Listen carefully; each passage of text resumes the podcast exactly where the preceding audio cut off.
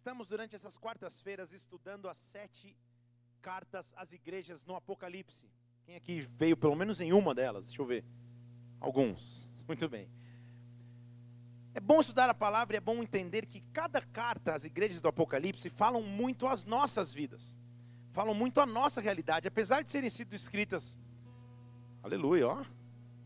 Só baixa um pouquinho o violão dele aqui no meu retorno, por favor, Jefferson. Ou alguém que está aí. Cada carta ao Apocalipse fala muito conosco, fala muito a nossa história, a nossa realidade, aquilo que vivemos hoje como igreja, na nação e nas nações, aquilo que a igreja vive como realidade. E hoje nós estamos e vamos estudar a sexta carta, são sete cartas, sete igrejas, então a gente está na penúltima, já que estamos na sexta, quarta que vem vamos estudar a última carta, então não perca também, mas vamos ver o que a Bíblia tem para nos dizer hoje. Abra comigo a palavra de Deus em Hebreus capítulo 10. Hebreus capítulo 10.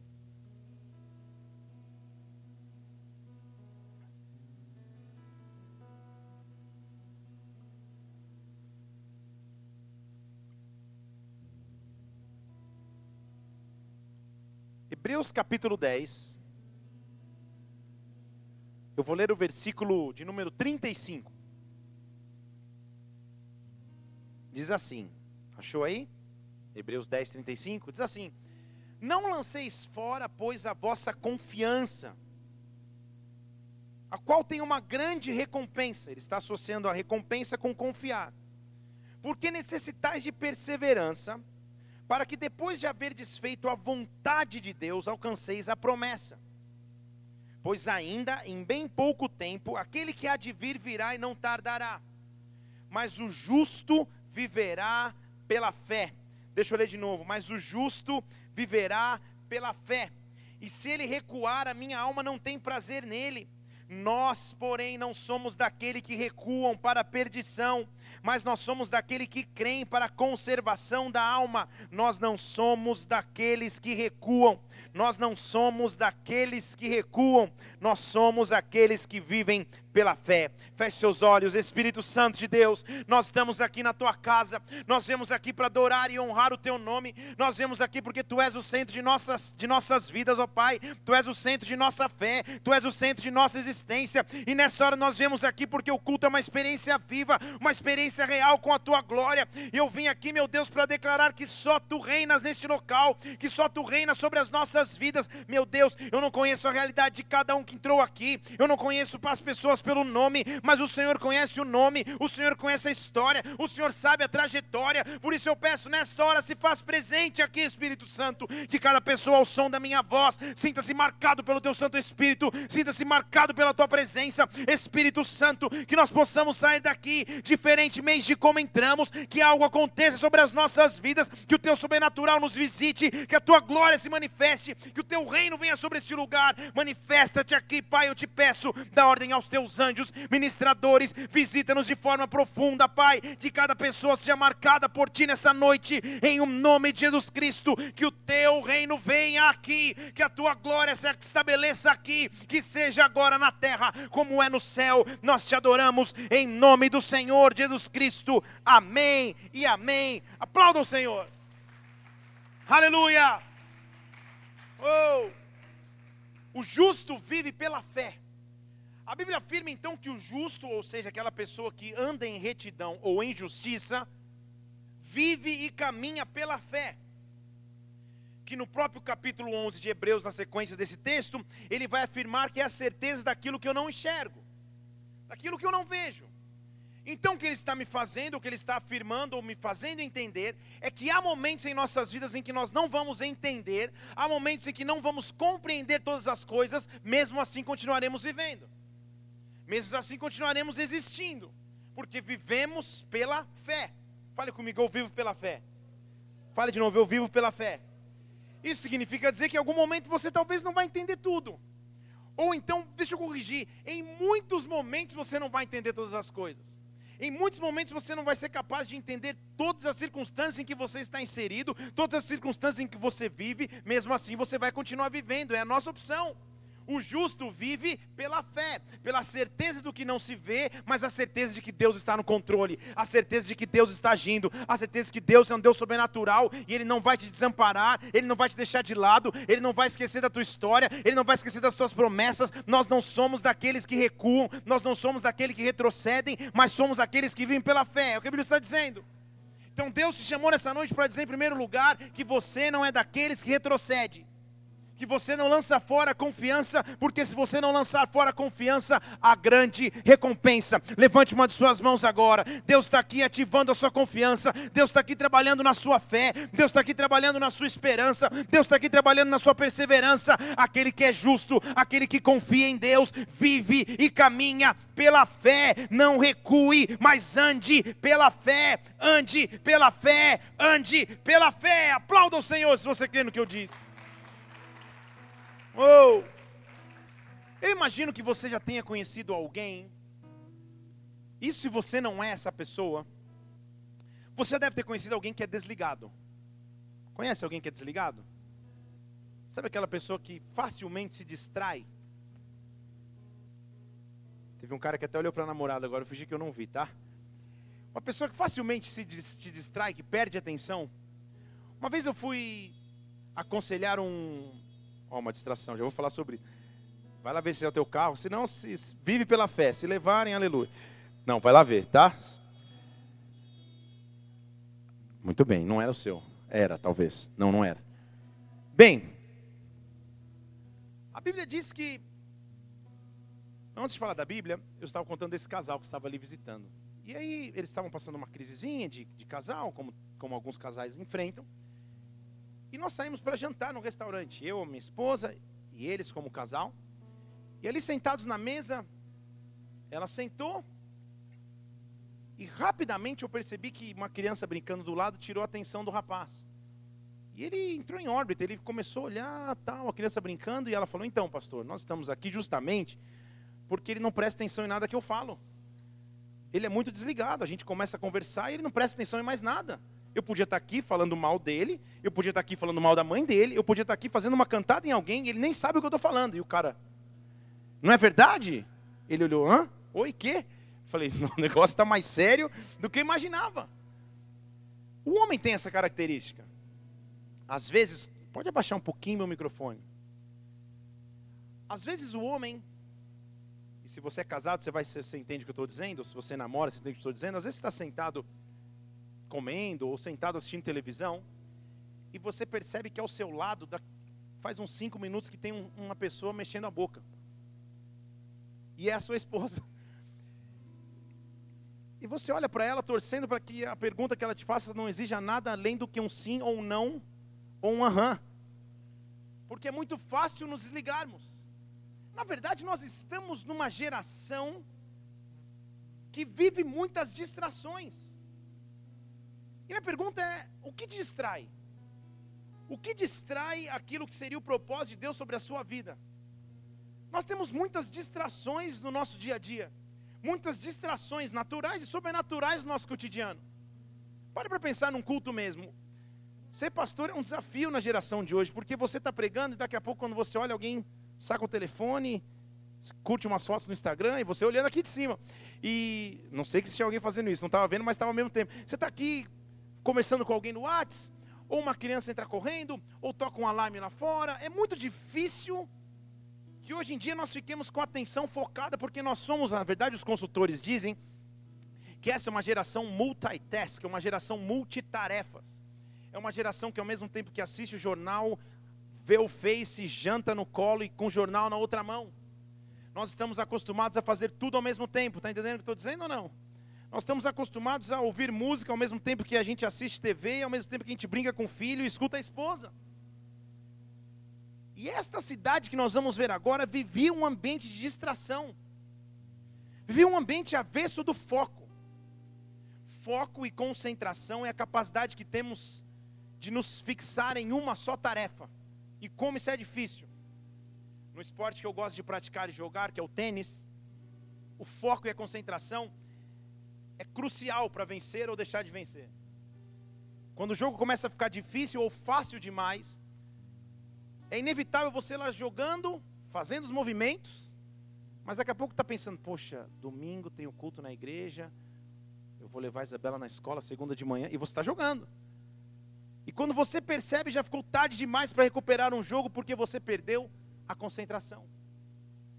E o que isso tem a ver com a pregação de hoje? Fale comigo tudo.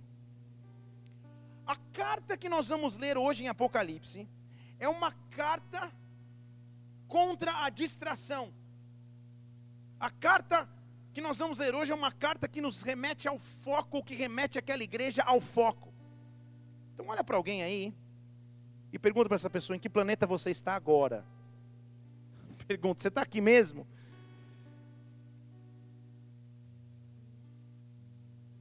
Abra comigo Apocalipse capítulo 3. Essa é uma carta contra uma geração distraída, contra uma geração que facilmente se distrai. E nós somos essa geração. Pare para pensar, você termina o culto aqui, todo mundo sai para comer num lugar, 10, 15 pessoas da igreja, mas se você não prestar atenção, está cada uma dentro do seu smartphone, cada um dentro do seu mundo, mesmo saindo para comer. Não é isso? Porque nós nos distraímos fácil. Muitas coisas acontecem para que a distração chegue, e é isso que essa carta a essa igreja está nos alertando. Então, em Apocalipse 3, capítulo 3, versículo 7, ele começa dizendo assim: Ao anjo que está na igreja em Filadélfia, escreva. Fale comigo, Filadélfia. Como você já aprendeu comigo nas outras cartas, o contexto histórico, barra geográfico, barra cultural da cidade para a qual ele escreve as cartas, tem muito efeito o porquê ele tem escrito a carta. Então, Filadélfia, na região, era uma cidade conhecida como centro da cultura grega. Eles cultuavam e viviam um modo de filosofia grego, uma estrutura de pensamento grega. Isso é muito importante para que nós entendamos o porquê ele escreveu uma carta para esta cidade, ou para a igreja dessa cidade. Os gregos, na época, viviam de filosofia, viviam de raciocínio os grandes pensadores gregos começavam a surgir. Eles viviam em outra atmosfera senão a da realidade. Eles viviam filosofando, viriam contemplando, viviam meditando. Era assim que os gregos viviam. E uma sociedade que, que era o centro desta cultura vivia muito mais pela racionalidade ou pela filosofia do que pela realidade. Esse era, esse, esse era o contexto cultural de uma cidade que necessitava ter uma igreja. E ele está escrevendo uma carta para a igreja desta cidade. Se não bastasse só isso, a cultura grega é uma cultura de extremo culto ao corpo. Os gregos começaram a instituir essa cultura ao corpo, as imagens de corpo. Não há nada errado em, em, em ter o teu corpo em forma, na verdade você tem que ter, cuidar do seu tempo, que é o teu corpo. Mas eles tinham um culto exacerbado ao corpo. Eles cultuavam o corpo feminino, o corpo masculino. Os deuses gregos eram considerados metade humano, metade deuses. Então, essa era a cultura da Grécia, que predominava em Filadélfia. Além disso, nas cercanias de Filadélfia, ou ao redor de Filadélfia, estavam muitos vinhedos. Então, pense comigo na combinação. Uma geração que só pensava no momento, no corpo, no culto ao corpo, em filosofia, em filosofar na vida e ao mesmo tempo em se embebedar com os vinhos dos vinhedos. Então era uma geração perdida. Uma geração que não tinha muita preocupação espiritual, que não tinha qualquer preocupação religiosa, porque vivia para a carne, para o corpo e vivia para as bebedices e para as festas. Essa era a geração em Filadélfia. Agora pare para pensar comigo se você já não conhece alguns que parecem estar em Filadélfia hoje. Alguns que só pensam em balada, em consumir alguma coisa que os vicie, e só pensam em estar bem com seus corpos. Só pensam nas suas prioridades mundanas e carnais e não pensam em qualquer intimidade ou relacionamento com Deus. Isso é a cultura grega. Isso é a cultura que predominava em Filadélfia. Então, por que Deus iria imaginar implantar uma igreja exatamente no meio desse antro, no meio desse local de tamanha perdição, no meio desse local de tamanho afastamento com Deus? Pelo mesmo motivo que um dia Deus foi te buscar na tua cultura, pelo mesmo motivo que um dia Deus foi te buscar na tua realidade, Ele quer brecar Ele quer buscar justamente o mais enfermo, o mais doente, o mais distante. É por isso que Ele diz: Filadélfia, vocês precisam ouvir o que eu tenho para dizer. Essa é uma carta contra a distração. A geração de Filadélfia tinha muitas coisas que podiam as afastar de Deus, mas Deus ali queria estabelecer a sua igreja. Deus ali queria estabelecer o seu domínio. Deus ali queria estabelecer o seu reino, porque sempre que a falta de busca a Deus, é ali que Deus vai invadir com sua glória, é ali que Deus vai invadir com a sua presença, é ali que Deus vai invadir com o seu poder para salvar. Agora isso predomina até os dias de hoje. Quantas pessoas você conhece que vivem somente pelo presente?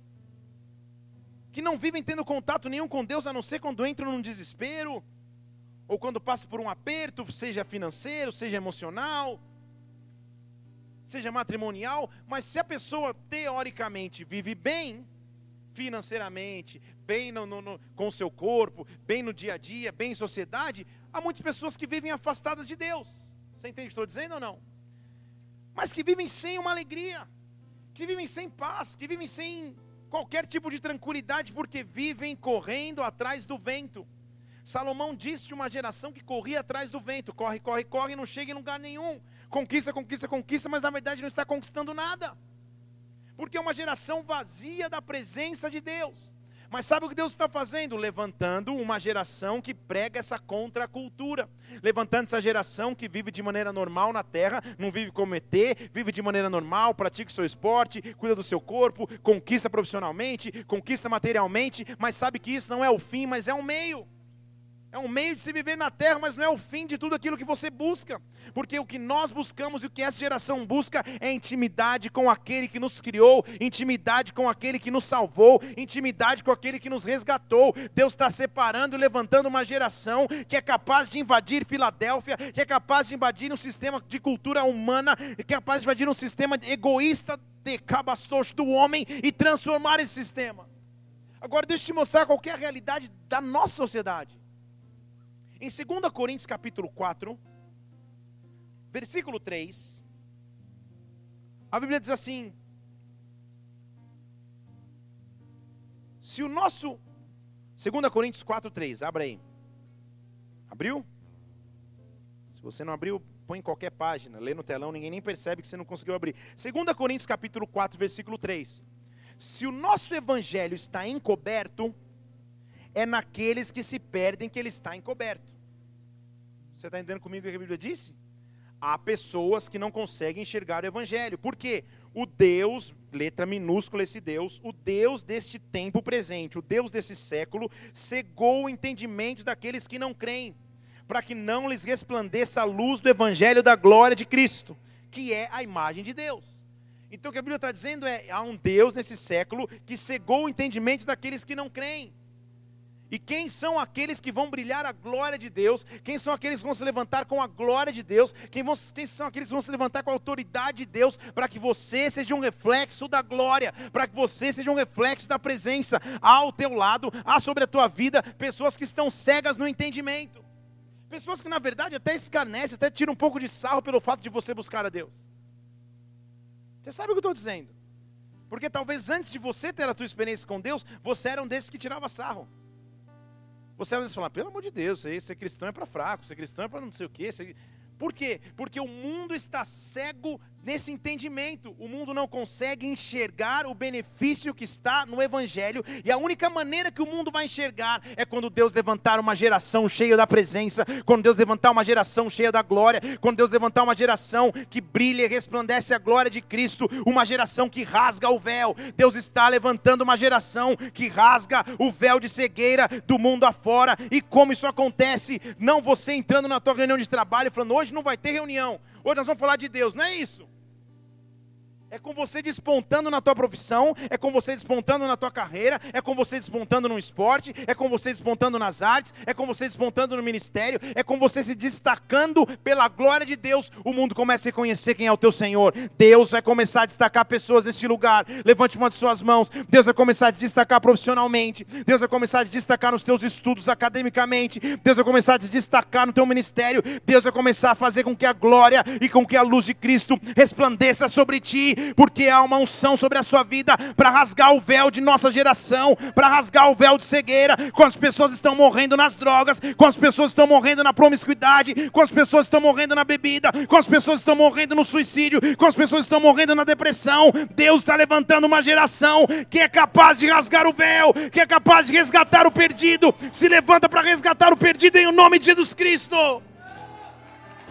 Oh! Aleluia! Feche seus olhos por um instante. Feche seus olhos por um instante. É uma pessoa aqui que você tem sentido tão vazia. E é uma mulher, você se sente tão vazia, você se sente tão distante da glória e da presença de Deus, porque tudo não parece fazer sentido. Você correu, correu, correu, correu, correu, correu atrás e até agora não conquistou profissionalmente o que você almejava, mas Deus está te preenchendo de alegria, Deus está te preenchendo de refrigério, Deus está te preenchendo de paz novamente e te dizendo que há coisas mais profundas e mais e melhores para você em Deus. Volte-se à presença de Deus novamente, em nome do Senhor Jesus Cristo. Filadélfia, olhe para mim aqui.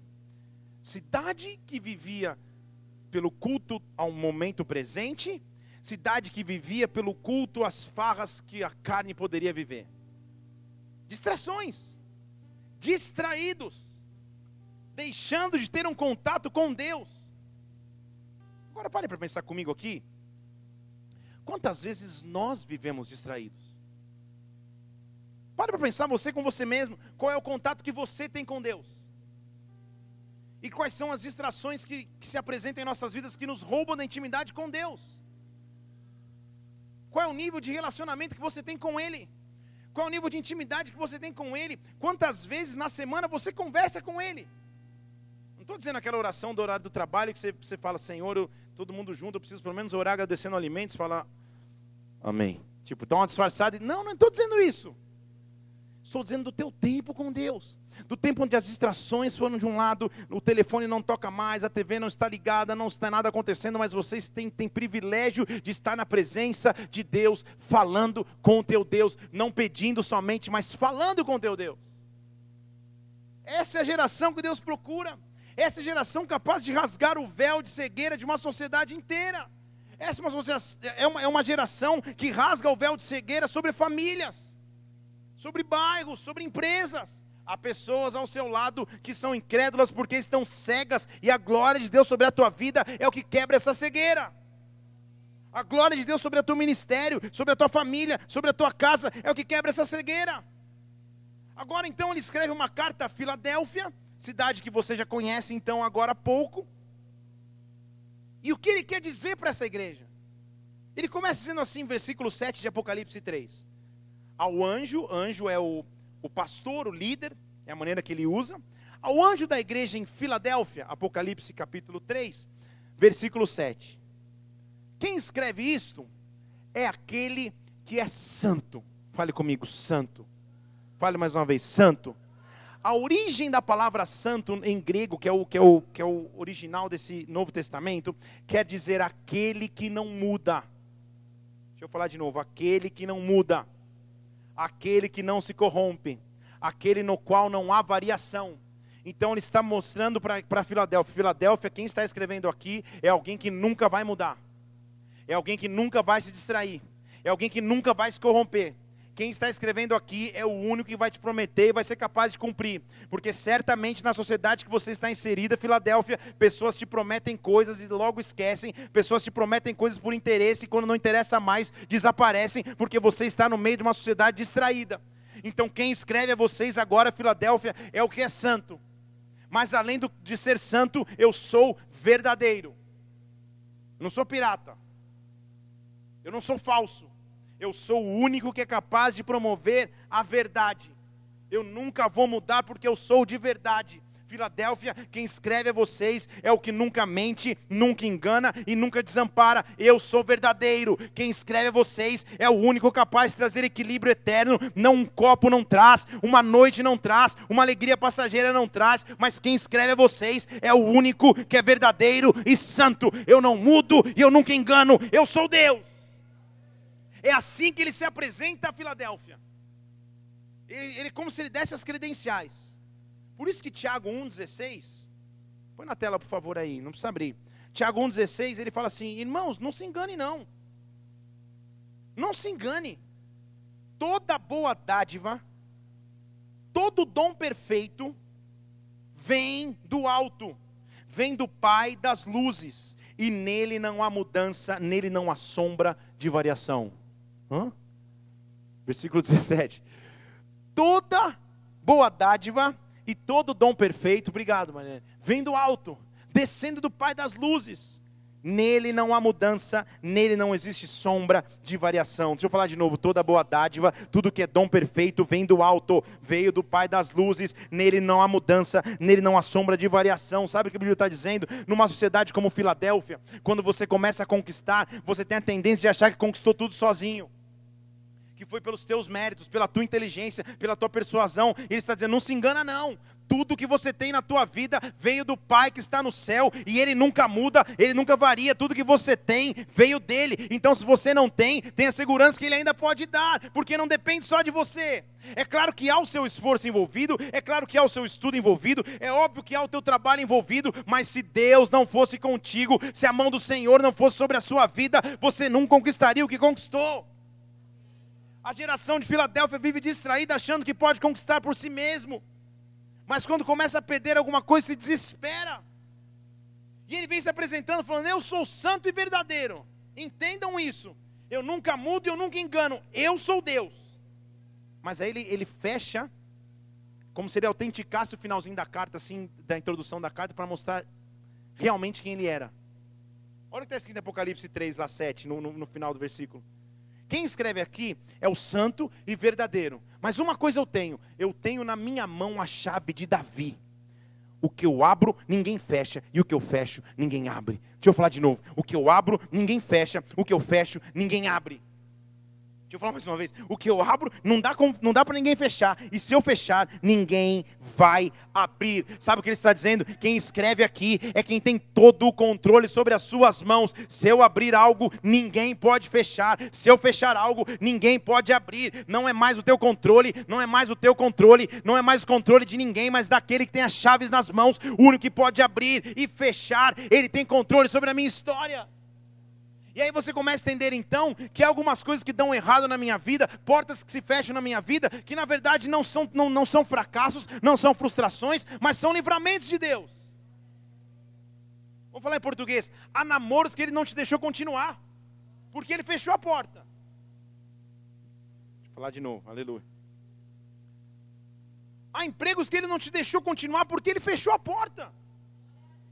Agora, quando ele abre uma porta, também ninguém pode fechar. Quando ele abre aquilo que é para as nossas vidas, ninguém pode roubar. Eu estou servindo a um Deus e você serve a um Deus capaz de abrir e fechar portas e o controle é totalmente dele. Então quero que você olhe para as áreas da sua vida que parecem emperradas, que parecem fechadas. Há um Deus que nós servimos, o único Deus que tem uma chave nas mãos, o único Deus que tem o controle de todas as coisas, e é esse Deus que nos visita nessa noite, e é esse esse Deus que te visita nesta hora. Adore o Senhor, adore o Senhor e aplauda a Deus. Oh!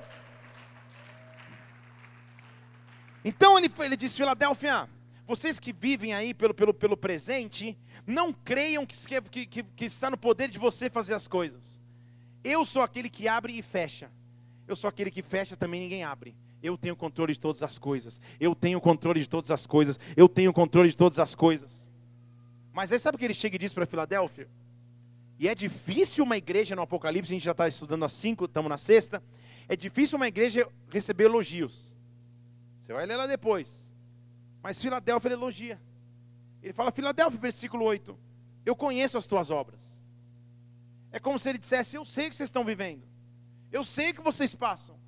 E justamente por isso, presta atenção, eu coloco diante de vocês uma porta aberta que ninguém pode fechar. Deixa eu falar de novo. Eu coloco diante de vocês uma porta aberta que ninguém pode fechar. Eu quero profetizar sobre a sua vida que vai chegar um tempo de portas abertas que vem da parte de Deus. Portas abertas que vem da parte de Deus, que ninguém pode fechar, que o inimigo não pode roubar, que o inimigo não pode interferir, que o homem não pode roubar. Há um tempo em que Deus abre portas e nesse tempo o agir de Deus está acima do controle do homem. O agir de Deus está acima do poder do inimigo. Eu quero profetizar profetizar sobre a tua vida que chegou um tempo de portas abertas, portas abertas, portas abertas. O teu currículo passa à frente, rabastej, os teus projetos vêm à frente, as ideias que vêm de Deus passam à frente. Uma porta aberta que vem da parte de Deus te visita nesta noite, em o nome de Jesus Cristo. Eu profetizo sobre a tua vida que o mês de maio será um mês de portas abertas, portas abertas, portas abertas, portas abertas. Eu clamo agora em nome de Jesus Cristo e eu digo profeta profeticamente que as portas se abram sobre a tua vida. Oh, meu Deus. Oh. Eu ponho uma porta aberta diante de vocês. É como se eles estivessem dizendo, Filadélfia, eu não sei o que vocês estão vivendo, mas eu coloco uma porta aberta. E quando eu coloco a porta aberta, ninguém fecha. Feche seus olhos por um instante. Eu não vou acabar tão rápido aqui. Eu quero que você olhe para as portas na sua vida agora. E é com Deus que você fala agora e não comigo. Eu quero que você comece a olhar para quais são as portas que parecem estar emperradas, mas ele tem uma chave nas mãos. Eu estou falando para pessoas que precisam de recolocação profissional aqui. Eu estou falando para pessoas que estão emocionalmente paralisadas. Eu estou falando para pessoas que ministerialmente não sabem como prosseguir. Eis que eu coloco diante de ti uma porta aberta. Eu que eu conheço as tuas obras. Eu sei que você tem vivido. Eu sei que você tem passado. Eu sei que você tem enfrentado. Mas eu coloco diante de ti uma porta aberta que ninguém pode fechar, nem no céu, nem na terra, nem abaixo da terra. Ninguém fecha a porta que Deus abre. Ele é o Deus que abre portas e ninguém fecha. Oh, Espírito Santo. E sabe o que ele diz? Olha para mim, ele fala assim: Eu conheço vocês. Eu sei que você está com pouca força. Ele sabe quando a força está esgotando. Ele sabe quando a gasolina está na reserva. Mesmo assim, você guardou a minha palavra e não negou o meu nome. Mesmo assim, você guardou a minha palavra e não negou o meu nome. É como se ele dissesse: Eu sei o quão difícil é, eu sei o quão difícil foi, eu sei o quão difícil está, mas você não negou o meu nome. Agora chegou o tempo de portas abertas. Agora chegou o tempo de portas abertas, porque você não negou o meu nome. Eu escancaro portas para a sua vida eu conheço a tua luta, eu conheço a tua perseverança, eu sei que você quase desistiu, mas agora, recabasteste, cabarastos, eu abro portas sobre a tua vida. Eu quero gerar isso profeticamente. Eu gero testemunhos que virão sobre esse altar, porque nesta noite Deus está mexendo na tua história. Nesta noite, de acordo com a palavra de Deus que diz em Salmos, Ele dá ordem aos seus anjos a respeito da sua vida e portas estão sendo abertas. Eu estou vendo Deus invadindo tribunais, tocando em, em processos judiciais. Eu estou vendo Deus tocando em causas trabalhistas que estavam retidas. Eu estou vendo Deus tocando em contabilidade, em empresas que precisam ser abertas. Deus está abrindo portas portas, recabastos. Eu estou vendo pessoas que momentaneamente estão enfrentando desemprego. Deus está abrindo uma porta maior do que você imaginava, porque Ele é Deus, porque Ele é Senhor, Ele é o Deus de portas abertas, Ele é o Deus que abre portas e ninguém fecha. E essas portas eu quero declarar abertas nesta noite, em o nome do Senhor Jesus Cristo. Aplauda aquele que vive. Oh! Eu conheço a tua obra, eu sei o que você tem feito, e eu coloco portas abertas maiores do que você imaginava diante de ti. Você não tem dimensão ou ideia do tamanho das portas. Portas abertas, portas abertas diante de ti, porque você não negou meu nome. Esse é o momento que o versículo de Mateus que diz: O Pai que vem em secreto recompensa. Esse é o momento que esse versículo começa a ser real. O Pai te viu em secreto. O Pai sabe o que você viveu. E o Pai sabe a tua perseverança e fé. O Pai sabe que você não negou o nome dele e chegou o tempo de portas abertas. Eu quero que você entenda isso, para você poder dar glória a Deus. Chegou o tempo em que Deus vai abrir portas. Mas não acaba aí, fale, não acaba aí. Ele continua falando, Filadélfia, uma coisinha mais eu quero, eu quero que vocês entendam. Versículo 9: Eu vou fazer os que são sinagoga de Satanás, os que se dizem judeus, mas não são e mentem, falar de novo. Vou fazer aqueles que são sinagoga de Satanás, eles dizem ser, mas não são, eles mentem. Sabe o que a Bíblia está mostrando? Eu vou fazer com que os traidores, eu vou fazer com que os perseguidores, eu vou fazer com que aqueles que se diziam amigos, mas não eram, Vou fazer com que aqueles que diziam próximos, mas na verdade não eram próximos. Vou fazer com que aqueles que apunhalaram pelas costas. Vou fazer com que aqueles que enganaram, que aqueles que te fizeram sofrer, com aqueles que humilharam, são esses que eu vou fazer. Esses que traíram, esses que mentem, que fingem ser o que não são. Comigo aqui ou não? esses que te fizeram sofrer por algum período, exatamente esse, olha o que eu vou fazer, nesse tempo de portas abertas, eu vou fazer, a continuação do versículo 9, eu vou fazer com que eles venham e adorem prostrados aos teus pés e saibam que eu te amo. É óbvio que isso não é literal, você não está esperando, ah, agora meu ex-namorado da quinta série, agora vai vir na porta da minha casa e ajoelhar os meus, não é isso, não é um sentimento vingativo, mas o que ele está dizendo é: eu vou fazer com que as pessoas que um dia te humilharam possam ver a honra de Deus sobre a sua vida. Eu vou fazer com que as pessoas que um dia escarneceram a teu respeito possam ver que eu te amo, possam ver que eu sou contigo. Eu vou fazer com que aquele sócio que te enganou, te roubou, te destruiu, ele veja que Deus é contigo. Eu vou fazer com que tua ex-esposa, ex-esposo te fizeram sofrer tanto, possam ver que eu continuo sendo contigo. Eu vou honrar a tua vida porque você não negou o seu nome. Eu sou Deus que vou intervir sobre a tua história. A Bíblia diz que há uma diferença entre aquele que serve e aquele que não serve a Deus, e esse tempo será evidenciado sobre a sua vida. Levante uma de suas mãos, eu quero gerar esses sinais, eu quero gerar esses milagres, eu quero gerar essa palavra profética. Tudo aquilo que você viveu de vergonha, de acordo com a palavra de Deus em Isaías, eu chamo a dupla honra de Deus sobre a tua vida, a dupla honra de Deus sobre a tua casa, a dupla honra de Deus sobre a tua família, a dupla honra de Deus sobre a tua história, em o nome de Jesus Cristo, para cada dia de vergonha, que a honra de Deus te visite. O choro pode durar uma noite, mas a alegria vem vem ao amanhecer, a alegria vem ao amanhecer. Celebre o teu Deus e adore-o. Oh! Sabe o que ele está dizendo? Os traidores, os difamadores, os enganadores vão ter que reconhecer que Deus é Deus. Não porque você quer, ou não porque você aguarda a vingança, porque a vingança pertence a Deus, mas porque Deus te ama. Porque Deus conhece a tua história, porque Deus sabe que você não negou o nome dele. É o que ele está dizendo para Filadélfia. Porque Filadélfia, imagina crescer numa igreja no meio dessa loucura. Deus viu cada momento que o pessoal chegou na porta de Filadélfia e falou: gente, vai ter um, um, uma bebedice aqui, uma micareta ali, um carnaval de rua ali, vamos nessa. E Deus viu o tempo que a igreja de Filadélfia não cedeu às tentações. Deus te conhece, Deus sabe quando você se posiciona.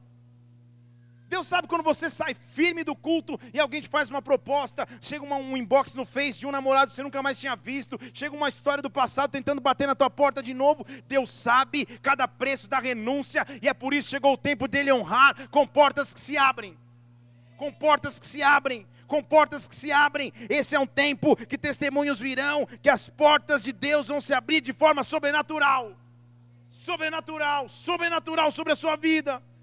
E ele diz: Por que, versículo 10? Porque você guardou a palavra da minha perseverança? Eu vou te guardar na hora da provação que vai vir sobre o mundo inteiro, para colocar a prova os que habitam sobre a terra. Deixa eu falar de novo. Porque você guardou a minha palavra e perseverou, eu vou te guardar na hora da provação que vai acorretar sobre o mundo todo, para pôr a prova os que habitam sobre a terra. Sabe o que a Bíblia está dizendo? Crise pode ser crise, mas para aquele que guardou a palavra de Deus, Deus preserva. Estão comigo aqui? Dificuldade sobre a sociedade vai existir. A sociedade vai passar por momentos temerosos, economicamente, politicamente, socialmente, mas para aqueles que preservam a palavra de Deus, isso não nos afeta de maneira integral, porque nós vivemos acima disso, nós servimos um Deus que é Rei dos Reis, que é Senhor dos Senhores, que tem chave sobre as suas mãos. Então esse é o tempo que todo mundo se retrai, que todo mundo tem temor, todo mundo tem medo, mas na verdade Deus vai te dar ousadia, Deus vai te dar intrepidez, Deus vai te dar ideias, Deus vai te dar esperança, Deus vai te fazer prosseguir enquanto todo mundo quer retroagir. É isso que ele diz. Eu vou te preservar no, no momento da tribulação, porque você guardou o meu nome, e isso vai ser o testemunho. As pessoas vão olhar e falar: calma aí, o que está acontecendo? O que está acontecendo? Certa vez eu fui fazer um trabalho no Chile, e o avião a passar pela cordilheira deu uma, uma boa tremida. Uma boa, boa, boa tremida. E no começo a galera tava brincando. Era época de uma novela que quando eu falar aqui você vai lembrar, né? Talvez. O galera, oi, boi bandido, ei, não sei o quê. Teve uns aqui que até riram, assistia, assistia direto, hein? muito bem. E o avião começou. Dá vários socos para cima, para baixo. E o avião é um momento tenso, né? Um ambiente tenso. Ainda mais tremendo assim. E aí, eu estava calmo na minha. Falei, Senhor, eu tenho promessas, mas se o Senhor quiser encurtar as promessas, o que eu vou fazer? Comecei, eu, uma semana antes eu tinha assistido um, um filme de um time de, de, de, um esporte que caiu justo na cordilheira. Sabe que filme é esse? Os caras que, é, o time de um comia a carne do outro. Falei, já olhei para uma, uma gorduchinha que estava do meu lado. Falei, essa aí vai dar um, pelo menos umas duas, três jantas. E começou uma confusão. O avião tremia de um lado para o outro. Eu comecei a suar frio. Falei, Jesus. E no momento de desespero, e num, num avião que está em turbulência, prestes a cair, ali não tem mais ateu, meu irmão. Ali todo mundo clama a Deus. O ateu ficou do lado de fora. Cara que ali todo mundo crê em Deus, nem que seja nos cinco minutos finais. Deus, pelo amor de Deus! Começaram a gritar. Eu falei, calma, gente, que uma confusão. E tinha uma senhorinha do meu lado, tipo, idade da minha avó. E ela falou assim: Jovem, tô vendo que você está tão tranquilo. O que, que você está escutando? Porque eu já te coloquei no último volume, maior adoração que eu tinha, tipo, vou morrer adorando, pelo, pelo menos. E ela falou: Posso segurar na sua mão? E graças a Deus que ela era uma senhora, senão acharia que era uma cantada, né? Tipo, eu falei: Pois não, fica à vontade. Meus irmãos, ela quase quebrou a minha mão direita. Eu não imaginava que numa, num, num, bracinho de uma senhorinha tinha tanta força. Ela me espremeu minha mão. Crá, falei. Ah! Eu falei, calma, vai dar tudo certo. E em paz a gente foi. Tudo entregarei, tudo entregarei. Foi. Pousou o avião. Tava um desespero, gente chorando, gente se abraçando. E eu estava surpreendentemente tranquilo. Tinha feito uma oração com a senhorinha antes. E o, e o piloto naquele dia falou: Olha, hoje nós temos que, se, se, alguns de vocês creem num ser superior, agradeçam, porque foi isso que nos fez atravessar essa tempestade. Foi só aí que eu entendi a gravidade do que a gente tinha vivido. Mas no momento de desespero, no momento de confusão, de todo mundo dentro de desespero, Deus te traz paz. E é isso que Ele promete nesse momento. Quando tudo estiver em desespero ao teu redor, você vai ser aquele que tem palavra de paz. Você vai ter, ser aquele que tem palavra de conforto. Você vai ser aquele que tem, que, tem equilíbrio, que traz paz para aqueles que estão ao teu redor. Você vai ser aquela pessoa que as pessoas querem ouvir, não aquele pessoa que desespera os outros. É isso que ele está prometendo para Filadélfia. Filadélfia, você está posicionado no local estratégico, porque quando a sociedade entrar em desespero, eu vou poder cuidar de vocês. Eu vou poder cuidar através de vocês dessa sociedade. Por isso que ele diz que no momento da tribulação você vai ser guardado por Deus, você vai entrar num refúgio de Deus. É por isso que o Salmo 91 diz que aquele que habita no esconderijo do Altíssimo descansa na sombra de um Deus que tem todo o poder, de um Deus que é todo poderoso. Então descanse na sombra do teu Deus. Você vive no mesmo mercado, na mesma realidade, na mesma economia, mas você serve um Deus que é capaz de todas as coisas. Você serve um Deus que tem poder para todas as coisas. E sabe o que ele diz? A única coisa que eu peço para vocês, Filadélfia, versículo 11. Eu venho sem demora, fiquem tranquilos. Guarde aquilo que você já tem, para que ninguém roube a sua coroa. Guarde o que eu já te dei, para que ninguém roube a tua porção. E se você conseguir guardar, eu o farei como coluna no templo do meu Deus Coluna é algo que está fixo, que não sai jamais, algo que ninguém derruba. E sobre você, sobre a coluna, eu vou escrever o nome do meu Deus e o nome da cidade do meu Deus, a nova Jerusalém, que desce do céu, da parte do meu Deus, e também um novo nome. Se você tem ouvidos, escute o que eu estou dizendo. A igreja, sabe o que ele diz? Se você atravessa a tribulação, se você atravessa a distração, mas você permanece firme, você é plantado como uma coluna, como algo inabalável, como algo algo fixo, como algo que não pode ser derrubado pelo, por ninguém, porque foi o próprio Deus que te plantou. E ele diz: não é qualquer coluna. Na coluna eu coloco o nome de Deus, foi Deus quem fez. E eu coloco o nome da nova cidade, a Nova Jerusalém. Nova cidade, já está viajando, nova cidade, Nova Jerusalém. Se você deu uma distraída agora, então você já está. O que, que está querendo dizer? Ele está chamando uma promessa que, óbvio, que ele conhecia que está em Apocalipse 21, ali que eu quero terminar. Porque isso que vai estar escrito sobre a sua coluna. Não coluna, coluna, sobre a sua coluna, sobre o pilar. Perceba que Deus está colocando a tua vida em algo sólido. Não é algo que pode ser movido para a esquerda ou para a direita. É uma coluna, não é flexível, é coluna. Quando você vai reformar uma edificação, você pode derrubar todas as paredes, mas as colunas não podem sair. Quando você fazer algo, você sempre preserva as colunas. E quando Deus nos promete nos fixar como colunas, Ele está dizendo: Eu vou te fixar como algo forte, como algo que não pode ser mexido, como algo que não pode ser abalado. E na tua coluna vão ter duas coisas: o nome do meu Deus e o nome da nova cidade. Que nova cidade é essa? Versículo 1 de Apocalipse 21.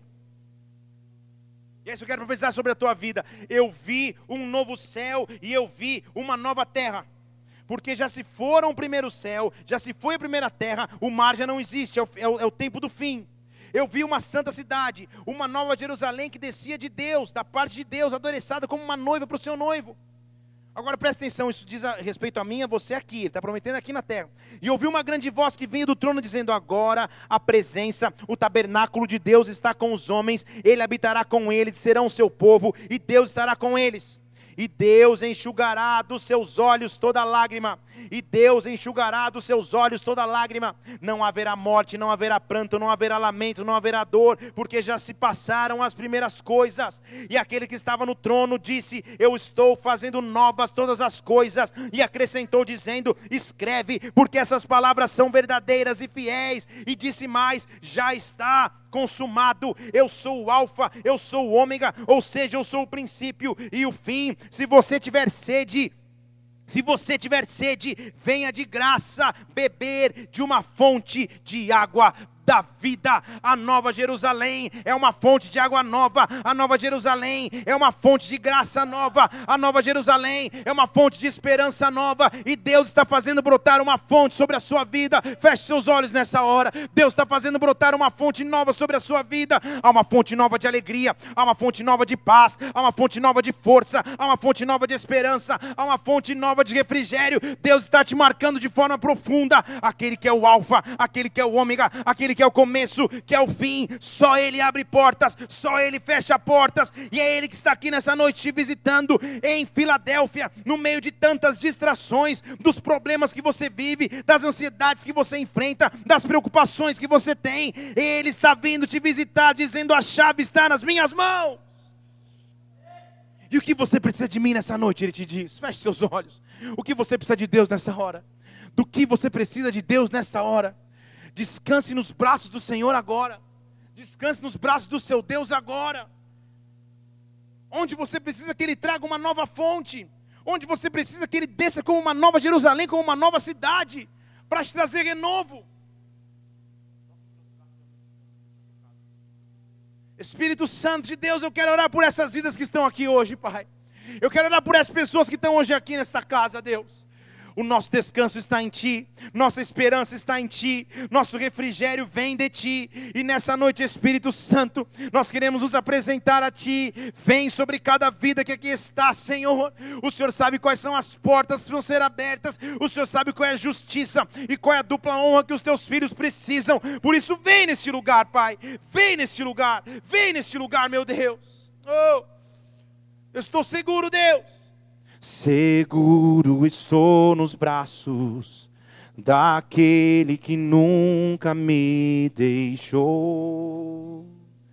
Adora. Oh. Seu amor perfeito repousando em mim. Seguro estou. Diga seguro estou. Diga mais uma vez seguro estou. Oh, seguro estou, Deus. Seguro estou nos braços daquele que nunca me deixou. Se você quiser se ajoelhar, se ajoelhe. Se você quiser ficar em pé, fique em pé. Se você quer ficar sentado, fique sentado. Mas fique na presença de Deus. Fique na presença de Deus agora. Apresente quais são as portas que Deus tem que abrir sobre a sua vida. Porque Ele está aqui com a chave nas mãos. Oh, seu. Se eu passar pelo vale, oh, acharei conforto em teu, pois eu sei pois eu sei que és. Oh! Adoro! Me guarda em teus braços é o meu descanso. Em teus braços, Senhor. Em teus braços é o meu descanso. Em teus braços, Senhor. Oh. Descanse na presença de Deus. Descanse, descanse, descanse. Descanse, descanse. Oh. Em teus braços, Senhor. Em teus braços é o meu descanso. Oh! Em teus braços é o meu descanso. Seguro estou, Senhor, seguro. Oh! Seguro estou nos braços.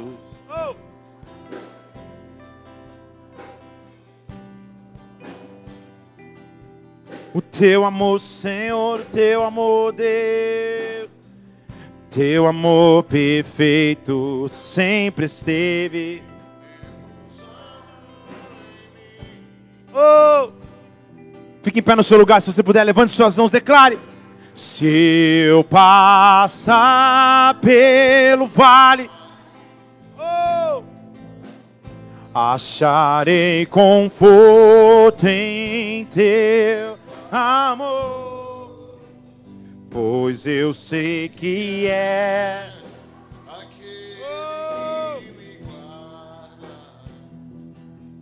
me guarda, me guarda, Senhor, Ele me guarda.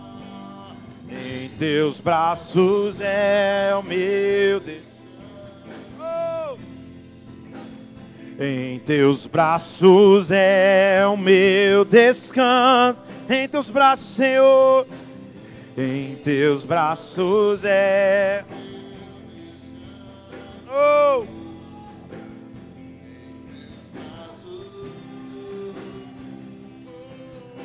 Eu quero que você faça algo aqui nessa noite. Eu quero que você consiga um pedaço de papel aí. E eu quero que você escreva a data de hoje. E o que representa uma porta ser aberta. Se você não tiver papel, obviamente você pode colocar no teu telefone, no teu tablet. Porque é isso algo que você vai lembrar da data de hoje. Eu estou fazendo isso porque isso é um ato profético para que você ative a sua fé e você veja como Deus é capaz de responder orações. Você vai colocar aí porque você vai testemunhar depois, você vai surpreender quando você olhar que em menos de um mês Deus agiu, que menos de uma semana Deus agiu, que menos de dias Deus agiu. Rebareste. Recatababareste cabastos. Espírito Santo de Deus, sei que o Senhor está agindo aqui, Pai. Eu sei que na data de hoje, eu sei que na data de hoje, Pai, hoje dia 4 de maio de 2016, eu sei que nomes de pessoas que vão ser salvas estão sendo escritas. Eu sei que projetos profissionais estão sendo escritos. Eu sei que liberações judiciais estão sendo escritas. Eu sei que processos, meu Deus, precisam ser liberados. Tu és o Deus dono de toda chave. Tu és o Deus dono de toda porta. E hoje, diante dos teus filhos,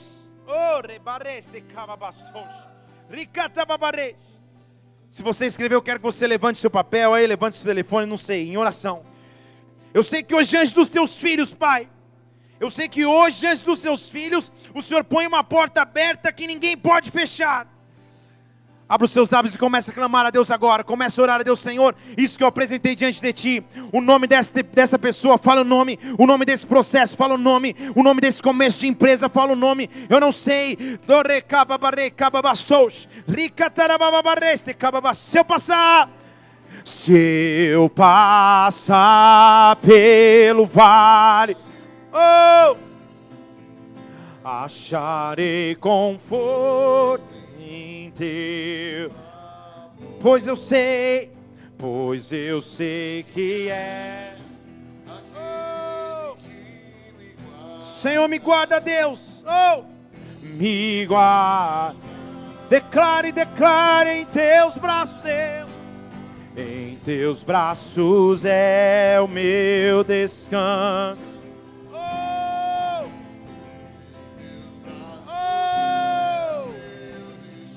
Descanso em ti, Senhor. Em teus braços é o meu descanso. Oh! Em teus braços é o meu descanso. Eu recaio, Deus, eu recaio, eu recaio, Pai. Oh! Recaio em tua graça. Se entregue nas mãos de Deus agora. Recaio de novo em tuas mãos. Declare. Recaio.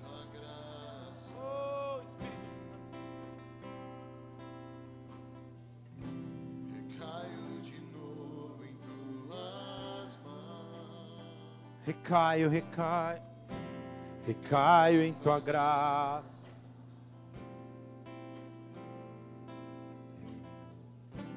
Recaio de novo em tua. Levante suas mãos agora, Espírito Santo de Deus. Eu quero abençoar os teus filhos que estão aqui nessa noite, Pai. Eu sei que foi colocado diante de ti, foi colocado em fé. E a fé é a certeza das coisas que nós não vemos. O justo vive pela fé nós não somos daqueles que retrocedem, mas nós somos daqueles que avançam. E nesta hora, em nome de Jesus Cristo, que cada causa que foi apresentado diante de Ti possa ser visitada pelo Teu Santo Espírito agora. Nós já te louvamos antecipadamente pela resposta, nós já te louvamos antecipadamente pelo testemunho. Nós te adoramos e nós aplaudimos ao Teu poderoso e precioso nome. Aplauda, aplauda, aplauda, aplauda, aplauda, aplauda, aplauda. Adora, adora, adora a Deus. Rei, rei, babaraço.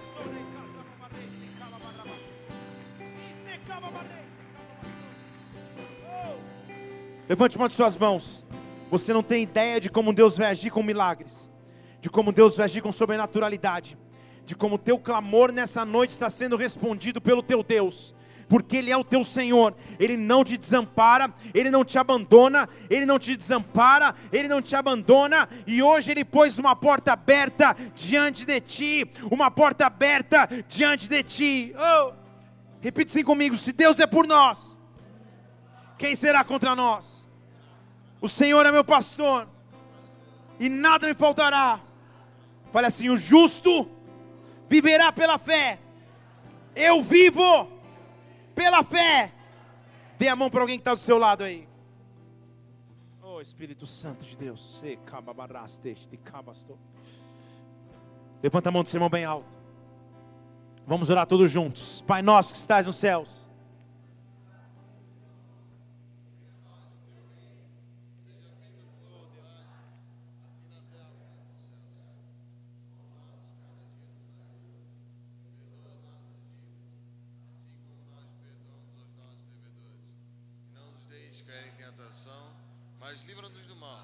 Pois teu é o reino, o poder e a glória para sempre. Amém e amém. Aplauda o Senhor.